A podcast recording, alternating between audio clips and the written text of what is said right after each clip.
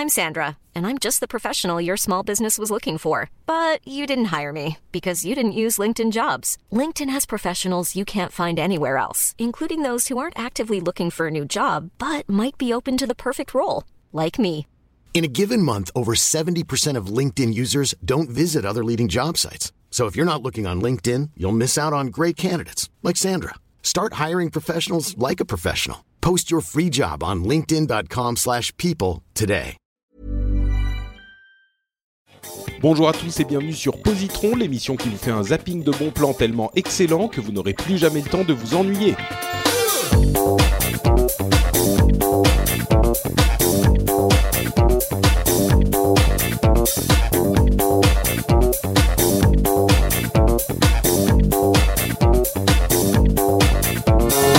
Bonjour à tous et bienvenue sur Positron, une émission où on essaye de vous proposer trois trucs cool en 20 minutes. On vous propose de la série télé, du cinéma, des films, de, des BD, de la musique, euh, des livres, tout plein de choses super cool. Je suis Patrick Béja, votre animateur, et je suis rejoint. Alors, il va falloir que je fasse les choses sérieusement, euh, que je sois carré pour ces quatre prochains épisodes, pour cette nouvelle session de Positron puisque je reçois, j'ai l'honneur, le plaisir de recevoir deux animateurs du podcast Podcast Science.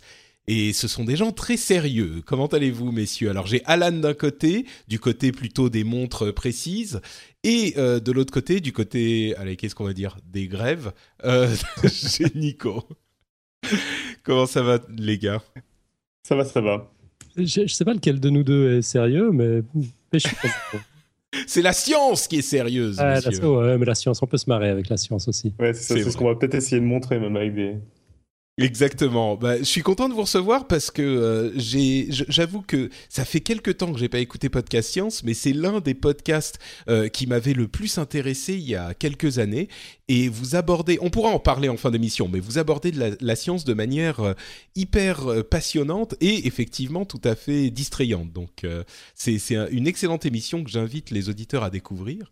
Et s'ils ne sont pas encore convaincus par le concept, ils pourront être convaincus par votre éloquence dans cette, é- dans cette émission et dans les trois suivantes, puisque vous me rejoignez pour euh, cette nouvelle session de quatre épisodes de Positron. Vous êtes euh, quelques mots à dire avant qu'on se lance? Je vous, laisse, euh, je vous laisse parler un peu. Euh, Vas-y. Euh, non, mais j'allais te céder la parole quand il s'agit d'être éloquent. Ah, ils sont très- tellement polis. non, mais du coup, on aura peut-être deux, deux mots à, la fin, à la fin du, podcast de Podcast Science. Mais ouais, ouais, on va essayer de faire de la science euh, où on, sans prise de tête, où on s'amuse. Donc euh, voilà. Et puis on a tous, les- on a tous les deux ramené des, petites choses aussi euh, qui permettent à des gens qui ne, qui ne croient même pas forcément qu'ils aiment la science ou qui sont pas faits pour ça, qui pourront même s'amuser ou aimer ça. Donc euh, ça devrait être sympathique. Magnifique. Je vois le programme, effectivement. Il y a pas mal de science. Il n'y a pas que de la science, mais il y en a un petit peu, mais toujours de manière intéressante. Donc, euh, merci à vous, à vous deux d'être là. Euh, J'espère que les choses se passeront bien pour vous. Entre parenthèses, je précise, euh, on raconte toujours un petit peu sa vie hein, dans les podcasts, et moi, je fais rentrer les auditeurs dans ma vie. Euh, je vous remercie aussi de votre patience parce que on avait rendez-vous à 10 heures du matin pour faire cet enregistrement, et moi, comme un abruti, j'avais pas noté euh, que, que c'était 10 heures du matin. Je pensais que c'était à 2 heures de l'après-midi. Et donc, je suis allé prendre ma douche tranquillement, machin. J'avais même pas mon Apple Watch. Et donc, les mails que vous m'avez envoyés sont restés sans, sans. Enfin, je les ai pas remarqués. Et vous avez attendu très gentiment. Et donc, euh, je, je m'excuse publiquement. Voilà. Je suis désolé. Ça a laissé tout loisir à Alan de critiquer la ponctualité française. Donc c'est parfait. Et, et l'Apple Watch. et l'Apple Watch, les deux. Bah, c'était juste le, le jour où je l'avais pas sous la douche. C'est malheureux quand même.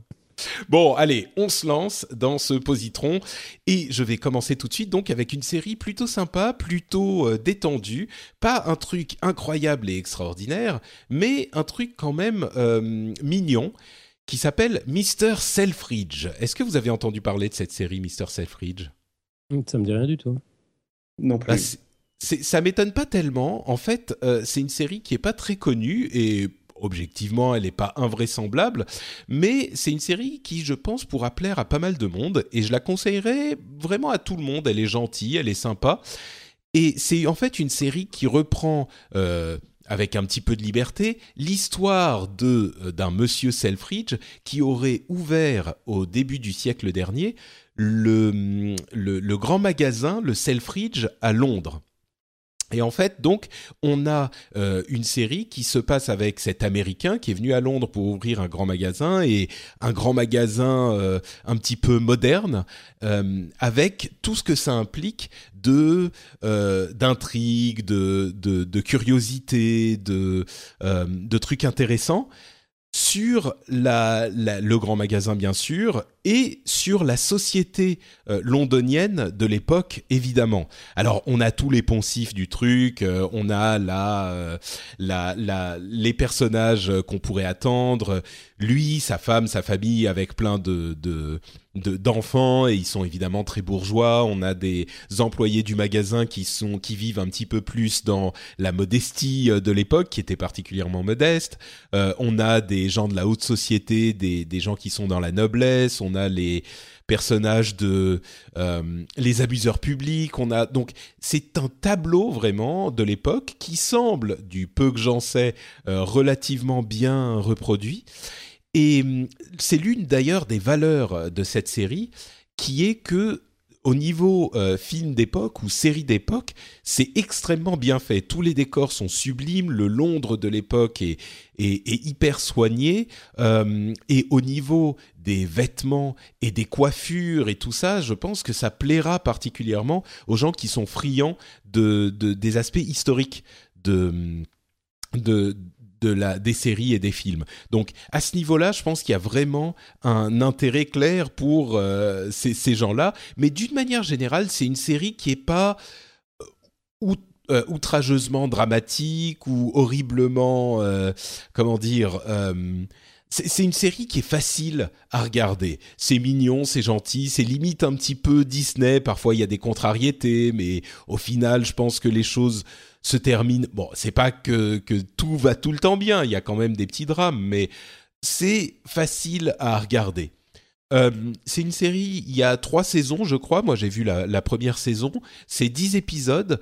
Euh, ça, ça, se laisse encore une fois regarder et c'est vraiment, euh, vraiment sympa et, et, facile à regarder. Donc, je la recommande vraiment à tout le monde. Et ça s'appelle Mister Selfridge. Voilà pour moi. J'allais pas, je voulais aussi parler de la série Daredevil parce que je l'ai trouvé extraordinaire sur euh, Netflix, mais je crois que tout le monde en a tellement parlé que personne n'a pu passer à côté. Et comme on essaye quand même dans dans l'émission de de parler, de vous faire découvrir quand même un petit peu des choses, euh, je suis pas certain que Daredevil, ça, il y aurait grand monde qui l'aurait découvert dans dans Positron. Mais vous avez vu vous Daredevil Dar quoi? Daredevil. Ah Daredevil. Oui, c'est ça. Non, je l'ai pas vu encore. Ah, malheureux. Moi, j'ai commencé à regarder, etc., mais je l'ai pas, je l'ai pas vu en entier. En tout cas, ce qui est sûr, c'est que c'est pas du tout le même traitement de ce super-héros, pour pas citer son nom avec un accent français, que dans des films qu'on a pu voir à une certaine époque. Ça, c'est sûr, oui, effectivement. Donc euh, bon, la série Daredevil, si vous l'avez pas regardée, euh, je vous encourage vraiment à la regarder. Ça vaut de loin l'abonnement à Netflix pour un mois. Au pire, vous vous arrêtez après, euh, mais ça vaut vraiment le coup et, c'est une très très bonne série. Mais bon, comme tout le monde en a parlé, comme je disais, je me suis rabattu sur Mr. Selfridge, qui est une série vraiment sympa aussi et que vous découvrirez peut-être comme ça. Bah, en tout cas, tu m'as donné envie. Moi, j'adore ces, séries britanniques. Ils, sont vraiment bons pour, euh, pour les séries historiques avec reconstitution euh, de, l'atmosphère de l'époque et tout ça. J'en avais jamais entendu parler, mais je vais, je vais aller voir. On le trouve sur Netflix? Euh, non, elle passe sur euh, OCS et sur d'autres chaînes en France, et puis les DVD sont disponibles à, bah, partout, quoi. Donc euh, voilà. Et, et d'ailleurs, je voulais mentionner aussi ah comment elle s'appelle cette autre série du début du siècle qui a beaucoup beaucoup. Downton Abbey. Je pense que c'est ça, ça plaira. C'est un petit peu genre Downton Abbey dans l'ambiance, mais mhm. c'est encore un petit peu moins con et dramatique mais c'est pas mm. bon parce que Downton Abbey au bout d'un moment ça devenait un petit peu euh, un petit peu trop mais donc voilà, Mr. Selfridge, j'espère que vous l'apprécierez et au moins j'ai donné envie à l'un d'entre vous. Euh, mission à moitié accomplie. non, ça va, j'ai envie aussi. D'accord, ok, très bien, ouf, je suis rassuré. Euh, bon, bah écoutez, du coup on va enchaîner et c'est maintenant à Nico de nous parler de son positron. Ouais, alors bon, je vais avoir du mal avec l'introduction que tu nous as fait à, à, à cacher que j'ai pas mal étudié les sciences, et pourtant, en fait, c'est seulement en première année de thèse, c'est-à-dire il y a une petite dizaine d'années, qu'au Pays de la Découverte, que j'ai découvert qu'il existait une toute autre façon de raconter les sciences que ce qu'on avait à l'école, justement, c'est-à-dire une science sans gros mots, ces mots compliqués, incompréhensibles dont raffolent certains scientifiques, qui donnent une part belle à l'histoire, et en particulier aux échecs. Euh, à l'école, on, parle souvent très peu des, des échecs qu'il y a eu dans les théories scientifiques, qui souvent sont tout aussi croustillants que, que les réussites qui donnent les théories et surtout en la racontant, c'est-à-dire en donnant, en racontant comme une belle histoire, voire comme un roman, euh, au lieu de présenter une suite de concepts. Et en fait, cette découverte, ben, je l'ai fait avec un auteur, Simon Singh. Je l'ai bien prononcé, Alan, c'est bon? Non, c'est Simon Singh. Mais c'est Simon, c'est bien. donc et c'est sur lui que je vais porter mon premier conseil. Donc plus qu'un livre, c'est carrément un auteur. C'est un auteur anglais de popular science, qui est un terme. J'utilise le terme anglais parce que c'est assez dur de le traduire en français. On a vulgarisation, mais qui est pas très heureux comme terme. On a diffusion, qui est pas top non plus. Donc c'est de la, science populaire, de la science pour tout le monde. Il a écrit un premier roman, et alors je vais presque insister sur le terme roman parce que je l'ai vraiment je l'ai offert à plein de gens euh, en leur dit qui sont pas des scientifiques pour qu'ils le lisent comme un roman. Ça se lit vraiment comme une histoire.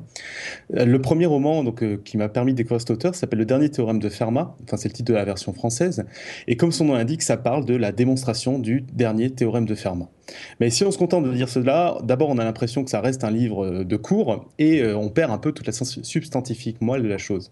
Du coup, pour en dire deux mots de ce bouquin-là, Pierre de Fermat c'était un juriste à l'époque et en son temps, pour passer son temps libre, il s'occupait en démontrant des théorèmes mathématiques. Chacun a ses passe-temps. Hein. Et quand il finissait une démonstration, au lieu de la publier comme faisaient les scientifiques de l'époque, mais en général, il envoyait l'énoncé aux mathématiciens de l'époque en leur disant en gros, j'ai réussi à montrer ça et vous? Et sans leur donner bien sûr euh, la méthode. Alors je sais pas comment on appelait ça à l'époque, aujourd'hui on, on appellerait sans doute ça un petit con. Et en tout cas, ce qui est arrivé du coup, c'est que bah, il a laissé avec lui plein d'énoncés de théorèmes non démontrés. Et entre autres, dans un exemplaire d'un livre de mathématiques qu'il utilisait pour euh, apprendre les mathématiques, on a trouvé l'énoncé du dernier théorème de Fermat que je vous ferai pas ici, c'est pas pas très utile, mais qui qui donc était un énoncé d'un théorème qui s'est avéré juste après. Donc à l'époque, c'était qu'une conjecture, quelque chose qui n'avait pas été démontré, avec un petit commentaire maintenant célèbre. J'en ai découvert une démonstration véritablement merveilleuse que cette marge est, que cette marge est trop étroite pour contenir. Donc voilà, euh, il laisse un, un, énoncé de théorème. Et pour trouver une autre démonstration véritablement merveilleuse, ça a pris plus de 300 ans et ça a participé à l'évolution et à la construction de 300 ans de mathématiques. C'est ce que le livre permet de découvrir.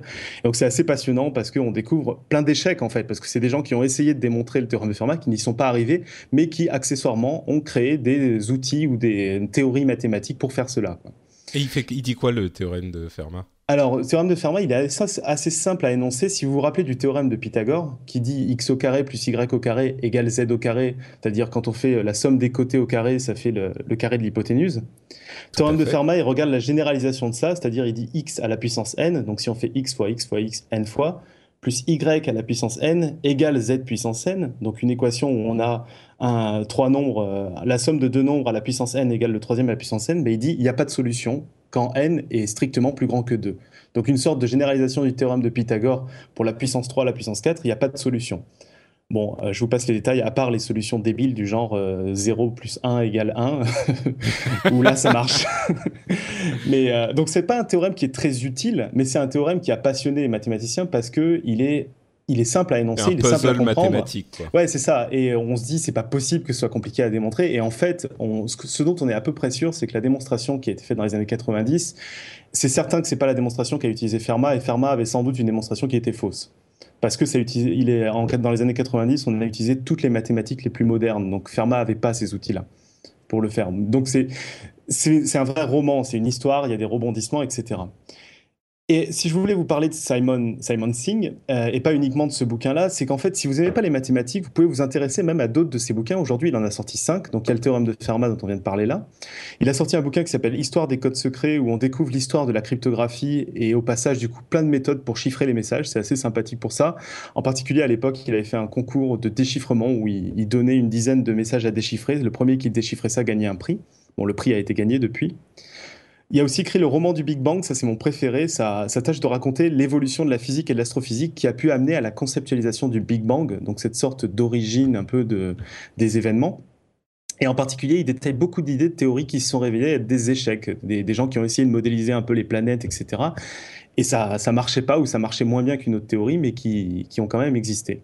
Bon, ce bouquin date un peu pour tout ce qui est sur la fin, sur euh, les théories les plus actuelles du Big Bang, c'est un peu daté, mais pour tout ce qui est historique, c'est vraiment passionnant. Euh, moi, j'ai adoré.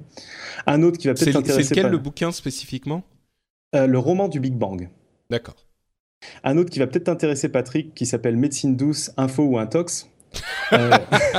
Parce que j'ai vu que tu avais été faire de l'acupuncture. Oui, oui, oui. Sur Twitter. Je te, je te, rassure, ça n'a pas marché. Hein. et alors, c'est sans doute le livre le moins accessible parce que son objectif, c'était de voir ce que la science euh, pouvait dire des médecines douces, donc homéopathie, acupuncture, etc. Douce entre guillemets. Hein. Le, de toute façon, le terme médecine pour toutes ces choses-là est un peu compliqué à utiliser. Ce qui est intéressant surtout, c'est la rigueur je de pensais que tu allais me parler de, de, de médecine euh, par euh, euh, herbes aromatiques. Il y, y, a ça aussi. Fume. Il y, a, il y, a, ça aussi. Il y a plein de. Enfin, il parle de beaucoup de choses. Le gros intérêt, en fait, c'est qu'ils ont vraiment mis. Euh, il a travaillé avec un autre auteur et ils ont vraiment mis toute une rigueur à aller dans les détails de qu'est-ce qu'on peut vraiment dire sur les résultats de ces méthodes-là ou, ou, ne pas dire ou dire on ne sait pas. Mais donc, c'est extrêmement intéressant pour ça. Euh, si par contre le sujet vous intéresse, mais que vous voulez des livres moins techniques, il y a peut-être des, il y a des livres plus simples. Mais celui-là a le grand intérêt d'avoir essayé d'avoir la plus grande rigueur possible. Et le dernier qui vient de sortir, qui est sorti il y, a, il y a un ou deux ans, qui est pas encore disponible en français, mais qui vaut le coup surtout pour euh, le public de Positron, je pense, qui s'appelle The Simpsons and Their Mathematical Secrets. Comme son nom l'indique, ben, c'est un livre qui parle des quelles sont les mathématiques cachées dans les Simpsons et Futurama. Parce qu'il se trouve, euh, ouais, il se trouve que dans les auteurs de Simpsons et dans Futurama, il y a plein de gens qui ont un gros niveau de mathématiques, du master au doctorat. Et euh, pour vous donner une idée, vous pouvez découvrir par exemple qu'il existe un théorème Futurama qui est une publication qui explique comment résoudre un des problèmes posés par un des épisodes de Futurama. Hmm. D'accord. donc, donc, bref, il y a de quoi contenter tout le monde, je pense, et de passer un bon moment en plus en apprenant des choses. Donc, euh, que demander de plus, quoi. Très bien. Donc, euh, l'auteur en question s'appelle Simon Singh, S-I-N-G-H. C'est ça. Euh, c'est des livres en anglais à la base. Ils sont tous traduits, sauf le dernier en français. Bon, donc celui qu'on recommande peut-être, c'est le roman du Big Bang, c'est ça? Voilà, et le dernier théorème de Fermat aussi, si vous voulez vous mettre dans la tête des mathématiciens, qui est vraiment euh, sympa. Ok. Euh, j'irai pas jusque-là pour l'avoir lu, on n'entre jamais dans la tête d'un mathématicien. Et ça se lit vraiment très bien, même si on n'est pas matheux, même si on a peur des équations, c'est un régal à lire. Bon, si vous deviez en conseiller qu'un seul, vous recommanderiez lequel du coup? Vas-y, tu. Ah, c'est dur. Ah, bah, ils ont tous leur, leur charme. Moi, j'ai vraiment aimé le roman du Big Bang parce que je viens du monde des maths, donc je connaissais plus le monde des maths. Euh. Bon, on va dire, on va dire le roman du Big Bang, mais on comprend bien qu'ils ont tous leur charme. Très bien. Bah écoute, merci Nicolas. Euh, on va, je t'appelle Nicolas, hein, mais euh, ouais, Bon, c'est, ça, ça, passe. Euh, et puis on va donc maintenant donner la parole à Alan, qui va nous parler lui aussi de, de choses intéressantes. Je te laisse euh, faire découvrir aux auditeurs ce dont tu veux nous parler. C'est un petit peu moins sérieux que ce dont vous avez parlé, mais, c'est plutôt fun. Je ne sais pas vous, mais moi, quand je me trouve nez à nez avec une carte, je peux y passer des heures. Je regarde dans tous les coins, j'essaie de trouver des liens entre les choses. Et puis là, je suis tombé sur une, une série de deux livres qui s'appelle L'Atlas des préjugés du bulgare Yanko Tsvetkov. Et ces deux livres vraiment très marrants. En gros, sur chaque page, il y a une carte géographique euh, sur laquelle le nom de chaque pays est remplacé par le préjugé qui les concerne, selon évidemment la perspective. Alors, par exemple, dans le premier volume, il y a une carte de l'Europe vue par les Français. À la place de la France, on trouve ben, la France, normale, euh, mais le Maghreb, lui, ne forme plus qu'une vaste région un peu grise qui s'appelle Avant, c'était français. la Grande-Bretagne, c'est le pays qui assassine les vierges. L'Irlande, c'est le pays des catholiques. L'Allemagne, ben, ce sont vos meilleurs amis. L'Italie, c'est un peuple bruyant et amical. Alors vous me direz que c'est un peu cliché, mais vous allez voir, je suis sûr que ça vous parle. Je vais tester un peu vos préjugés. Vous êtes français tous les deux, non?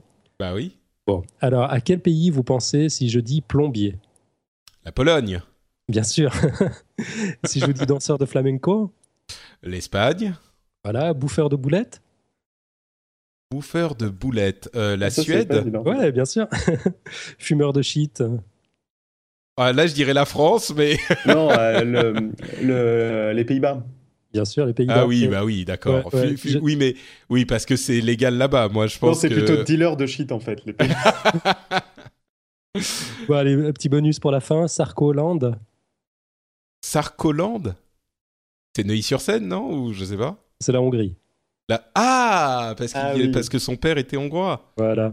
D'accord. Oui, ok. Très Et, bien. et puis, bah, quant à la Suisse et la Belgique, bien sûr, elles ont le même nom. Ça s'appelle Semi-France dans les deux. D'accord. Et, et donc, il y a, il y a des cartes, euh, c'est c'est un truc avec plein de cartes sur euh, la manière dont chaque pays voit le monde, c'est ça? Ouais, c'est un peu ça, ouais. Donc là, c'était l'Europe vue par les Français, mais en tournant les pages, la perspective change. Ainsi, pour les Italiens, la Suède est le pays des prix Nobel, la France, c'est l'Empire Bruni, la Suisse, c'est les montres, le Royaume-Uni, c'est Wembley, et la Pologne, c'est l'État papal. J'aime bien les préjugés suisses aussi. Vu de chez nous, la Suisse, ben, c'est le monde, normal. La Oui, Grande-Bretagne est divisée entre les alcooliques au nord et la City au sud.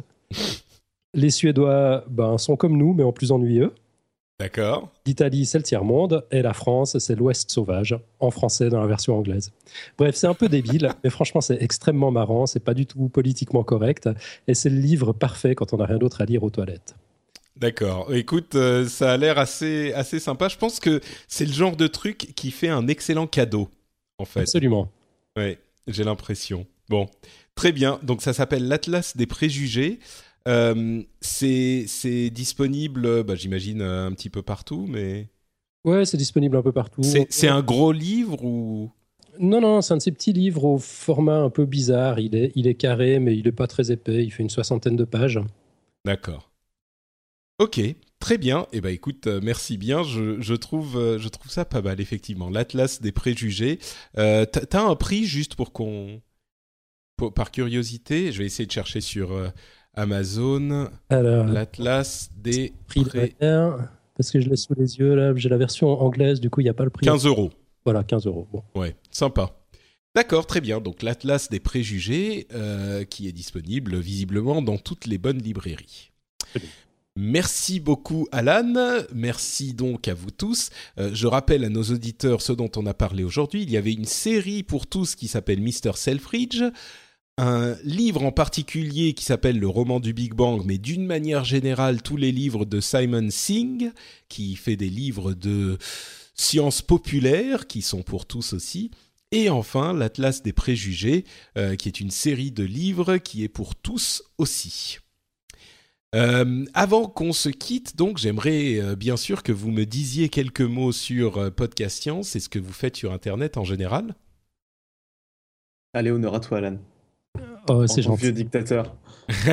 Euh, je, je suis le dictateur déchu de Podcast Science, c'est Nico Tup et le nouveau dictateur. C'est notre modèle de gouvernance. Si on veut que les choses se fassent, à un moment, il faut quand même. Vous alternez. C'est ça. Démocratie dictatoriale. C'est un peu ça. C'est-à-dire que chacun y va de ses bonnes idées, puis à un moment, il faut quand même que quelqu'un décide pour que les choses se fassent. et C'est le rôle du, du dictateur bienveillant. C'est c'est une, euh, c'est une bonne méthode. Je pense que c'est pas mal ça, effectivement. Mhm. Et Podcast Science, c'est une, une chouette aventure. Euh, au départ, c'était né de mon constat de l'absence de ce que Nico vient d'appeler justement de la science populaire sur Internet. C'est-à-dire qu'en en France et dans les pays francophones en général, il y a cette tradition de la vulgarisation avec tout ce que ça, ça contient comme connotation un peu un, peu top-down. C'est-à-dire qu'on on a les détenteurs d'un savoir qui vont faire l'effort de le partager avec la plèbe, euh, qui vont rendre tout ça vulgaire. En tout cas, c'est- comme ça que moi je perçois euh, la, connotation dans le mot vulgarisé. Alors qu'il y a une tradition dans les pays anglophones depuis longtemps, ça, remonte déjà à l'époque de Darwin, euh, d'essayer de rendre la, science populaire, accessible à tous. Euh, et si un auteur, si un, scientifique américain ou anglais est aussi un auteur de best-seller, bah, il sera bien vu dans sa communauté, ce qui n'est pas exactement le, cas en France. Donc je voulais faire quelque chose qui réponde un peu à ça, c'est-à-dire qui s'adresse à des adultes, sans le côté euh, gnangnan de, de la vulgarisation pour les enfants, mais, qui s'adresse, qui répondent à leur curiosité. Euh, en fait, je me suis rendu compte avec les années, en rodant un peu le discours, qu'il y a un gros biais dans la vulgarisation à la francophone, c'est-à-dire qu'on a tendance à surestimer les connaissances des gens, du coup on utilise un vocabulaire super spécialisé, et sous-estimer leur intelligence, on leur parle un peu comme à des gamins. Parce qu'on a essayé de faire avec Podcast Science, c'est précisément le contraire. Ne jamais surestimer les connaissances des gens, parce qu'après tout, euh, ça demande pas mal de recherche, quoi, quand on, quand on s'intéresse à un sujet particulier en sciences, et tout le monde n'a pas accès, tout le monde n'a pas le temps de lire trois ou quatre bouquins sur, euh, sur un truc qui l'intéresse avant de pouvoir se faire, euh, se faire une idée un peu plus précise. Donc on ne, sous, on, on ne surestime jamais les connaissances, on essaie toujours d'utiliser un vocabulaire que tout le monde comprenne. C'est un exercice vachement difficile de faire passer des concepts complexes avec le vocabulaire du bac, en gros, hein, le vocabulaire d'avant spécialisation. Et puis, on ne sous-estime jamais leur intelligence, parce que tout le monde est capable de comprendre n'importe quoi. Je pense que c'est notre spécificité en tant qu'humain d'avoir cette, intelligence formidable. Euh, je, pense vraiment qu'on peut tout comprendre. Il faut juste qu'on nous prenne par la main, qu'on nous raconte la bonne histoire. Et c'est ce qu'on essaye de faire dans, dans Podcast Ça, ça marche plutôt bien maintenant. Ça, ça fait quatre ans et demi que, que, le projet a démarré. On pourrait croire qu'on a abordé tous les sujets qu'il est possible d'aborder. Je pense que c'est juste la pointe de l'iceberg. On pourrait partir pour encore 50 ans à ce rythme-là. On aurait toujours de nouvelles choses à dire. On pourrait euh, même en faire une infinité, on n'aurait pas tout dit. enfin voilà, ce qu'on voulait montrer aussi, c'est que la science, c'est intéressant. Elle a une histoire à raconter. C'est pas forcément barbant. C'est pas raconté par, par des vieux schnocks en, en blouse blanche. Euh, c'est quelque chose de très vivant. C'est c'est un processus, c'est une démarche, c'est des certitudes qui se remettent en question sans arrêt. C'est comme ça que ça avance. Euh, et, c'est absolument passionnant. Et on voulait partager cette passion. C'est ce qu'on fait semaine après semaine. Eh, c'est magnifique, dis-moi. tu m'as presque amené une petite larme à l'œil là. Ça, oh. ça, donne, ça donne vraiment envie, en tout cas. Euh, est-ce que, bah, du coup, est-ce que vous pouvez, euh, tu peux me dire où on peut retrouver cette merveilleuse émission? mais bien sûr. Euh, le plus simple, c'est de passer par notre site web. Donc, c'est www.podcastscience.fm. Euh, podcast Science, tout collé en un mot, science au singulier. On nous retrouve aussi, bien sûr, sur SoundCloud, euh, sur iTunes, sur les réseaux sociaux, Facebook, Twitter, Google. Euh, je crois que c'est tout. Ah oui, le live. on fait notre émission en live, c'est le mardi soir à 20h30 à l'adresse live.podcastscience.fm on a une chatroom euh, dans laquelle euh, bah, ça parle allègrement, joyeusement de tout et n'importe quoi pendant que l'un d'entre nous essaye de présenter son sujet. Il y a toujours une très bonne ambiance, c'est très sympa. Magnifique. Et, euh, peut-être une particularité que tu n'as pas abordée, où du coup, euh, en fait, on a de plus en plus de contributeurs extérieurs. Euh, on a plein de gens qui, si vous avez un sujet qui vous intéresse et tout, on, a, on commence à avoir un système de peer review, c'est-à-dire où des gens peuvent nous proposer des choses et on, aide à corriger, à améliorer pour que ensuite on en fasse un épisode. on a de plus en plus de gens qui parfois viennent uniquement pour un épisode sur un domaine que eux ils connaissent bien et ça fait des épisodes souvent très intéressants. J'aimerais préciser effectivement ce sur la, chose, il y a des un sérieux dans la manière dont vous, abordez euh, votre émission et les, dossiers que vous faites, euh, qui est assez inédit dans le monde du podcast. Et moi, étant euh, podcasteur depuis longtemps, j'en ai écouté beaucoup. Et il y a une vraie... enfin, on sent que vous êtes non seulement des passionnés, mais des... des enfin, j'imagine que vous êtes tous des des professionnels, euh, des, scientifiques professionnels ou à peu de choses près, n'est-ce pas Allez, casse, casse, le mythe, Alan. ouais, alors moi, j'ai même pas le bac. C'est vrai? Ouais. Mais qu'est-ce que tu fais dans la vie, du coup, si c'est pas indiscret? Euh, bah, je travaille dans l'informatique. J'ai eu D'accord. de temps ah bah, les petits à une époque où, euh, où les formations n'existaient même pas. Ah mais c'est incroyable parce que moi j'étais convaincu que vous étiez tous. Mais c'est le cas aussi bon, pour, pour les autres animateurs? Ah, c'est très varié. À la création, en fait, euh, Alan et, Mathieu, qui ont créé le podcast, étaient tous les deux, euh, tu me contrediras, Alan, si j'ai des conneries, hein, mais étaient tous les deux avec une formation scientifique très légère. Je crois que Mathieu a fait un peu plus de sciences, mais il, il en a pas fait euh, son métier, entre guillemets. Mm-hmm. Maintenant, c'est plus trop le cas. C'est-à-dire que dans l'équipe actuelle de Podcast Science, moi, j'ai une thèse en mathématiques, même si je suis plus dans la recherche. On a Johan qui, qui, lui, est en train de travailler, enfin, qui est en postdoc en astrophysique. On a Irène qui est dans un labo de biologie. On a, on a des gens qui sont beaucoup plus scientifiques qu'avant. Mais après, on en a d'autres qui ne le sont pas et qui ont fait des dossiers. On a Julie qui, euh, qui elle, travaille dans le bâtiment, donc qui n'est pas particulièrement euh, scientifique et qui parfois nous a fait euh, un ou deux dossiers. Donc, c'est pas une règle, mais il se trouve qu'aujourd'hui, c'est en effet un peu plus connoté scientifique. Ah bah quand même, je suis, je suis surpris et agréablement surpris comme quoi c'est vraiment possible pour n'importe qui de, de, au moins d'avoir l'air professionnel en, en faisant un petit peu de travail. Dans les contributions extérieures qu'on a eues, on a eu beaucoup de gens qui n'avaient euh, pas du tout une grande spécialité dans, dans, leur domaine, dans le domaine scientifique en fait. Ils, juste, ils s'étaient intéressés à un sujet. D'accord. Bon, bah, effectivement, la, la, seule passion ne suffit pas si on veut parler de science. Je pense qu'il faut aussi une rigueur. Euh, une rigueur à toute épreuve. Quoi. On, doit vérifier les sources, il faut avoir un regard critique sur, sur tout. Euh, sinon, il y a trop de risques de, de raconter n'importe quoi. Donc c'est possible, mais ça demande énormément de boulot. D'accord. Bon, bah écoutez, ça, ça nous fait une sorte de, de quatrième euh, recommandation, du coup. c'est Mission accomplie. Podcast Science, très très bien. Il y a juste un tout cas... dernier petit truc que je voulais dire à propos du live. Oui. Qui est d'aborder. Euh, un, un, truc extrêmement sympa, c'est qu'on a des dessinateurs qui viennent illustrer ce qu'on raconte euh, en direct pendant le live et qui publient leurs dessins. Donc c'est une excellente raison d'assister au live, de voir apparaître tout à coup ces, ces œuvres. On ne sait pas trop d'où elles sortent et c'est juste merveilleux, c'est super. Je pense euh, notamment à Puyo, euh, excellent dessinateur, à Inti aussi qui participe de temps en temps. Et puis Nico nous fait aussi des, dessins de temps à autre. Donc juste pour ça, il faut venir sur le live le mardi soir à 20h30, live.podcastscience.fm. Magnifique. Bah dis-moi, euh, si avec tout ça les gens sont pas convaincus, je sais pas ce qu'il leur faut quoi. donc euh, très bien, c'est donc sur podcastscience.fm. Euh, L'adresse est facile à retenir. Si on veut vous retrouver sur Twitter par exemple, c'est toujours le truc que je que je donne à tout le monde. Allez-y. Bah, on s'appelle Podcast Science, la même chose, tout collé au singulier. Très bien. Ok. Moi, je pensais à vos Twitter personnels, mais si, si, si c'est pas le truc euh, principal. Si? Pour le mien, bon courage. Alors, c'est Alan von Lanten, comme ça se prononce. c'est ça, avec un V comme von Lanten le laisse entendre. C'est ça, exactement. Et un H après le T. Voilà. Euh, et Nicotup euh, pour Nico, T-U-P-E. Voilà. Très bien. Bah écoutez, merci à vous deux. Euh, pour ma part, c'est Note Patrick sur Twitter. Euh, je suis aussi disponible sur Facebook, toujours euh, slash Note Patrick, et sur Google Patrick Béja.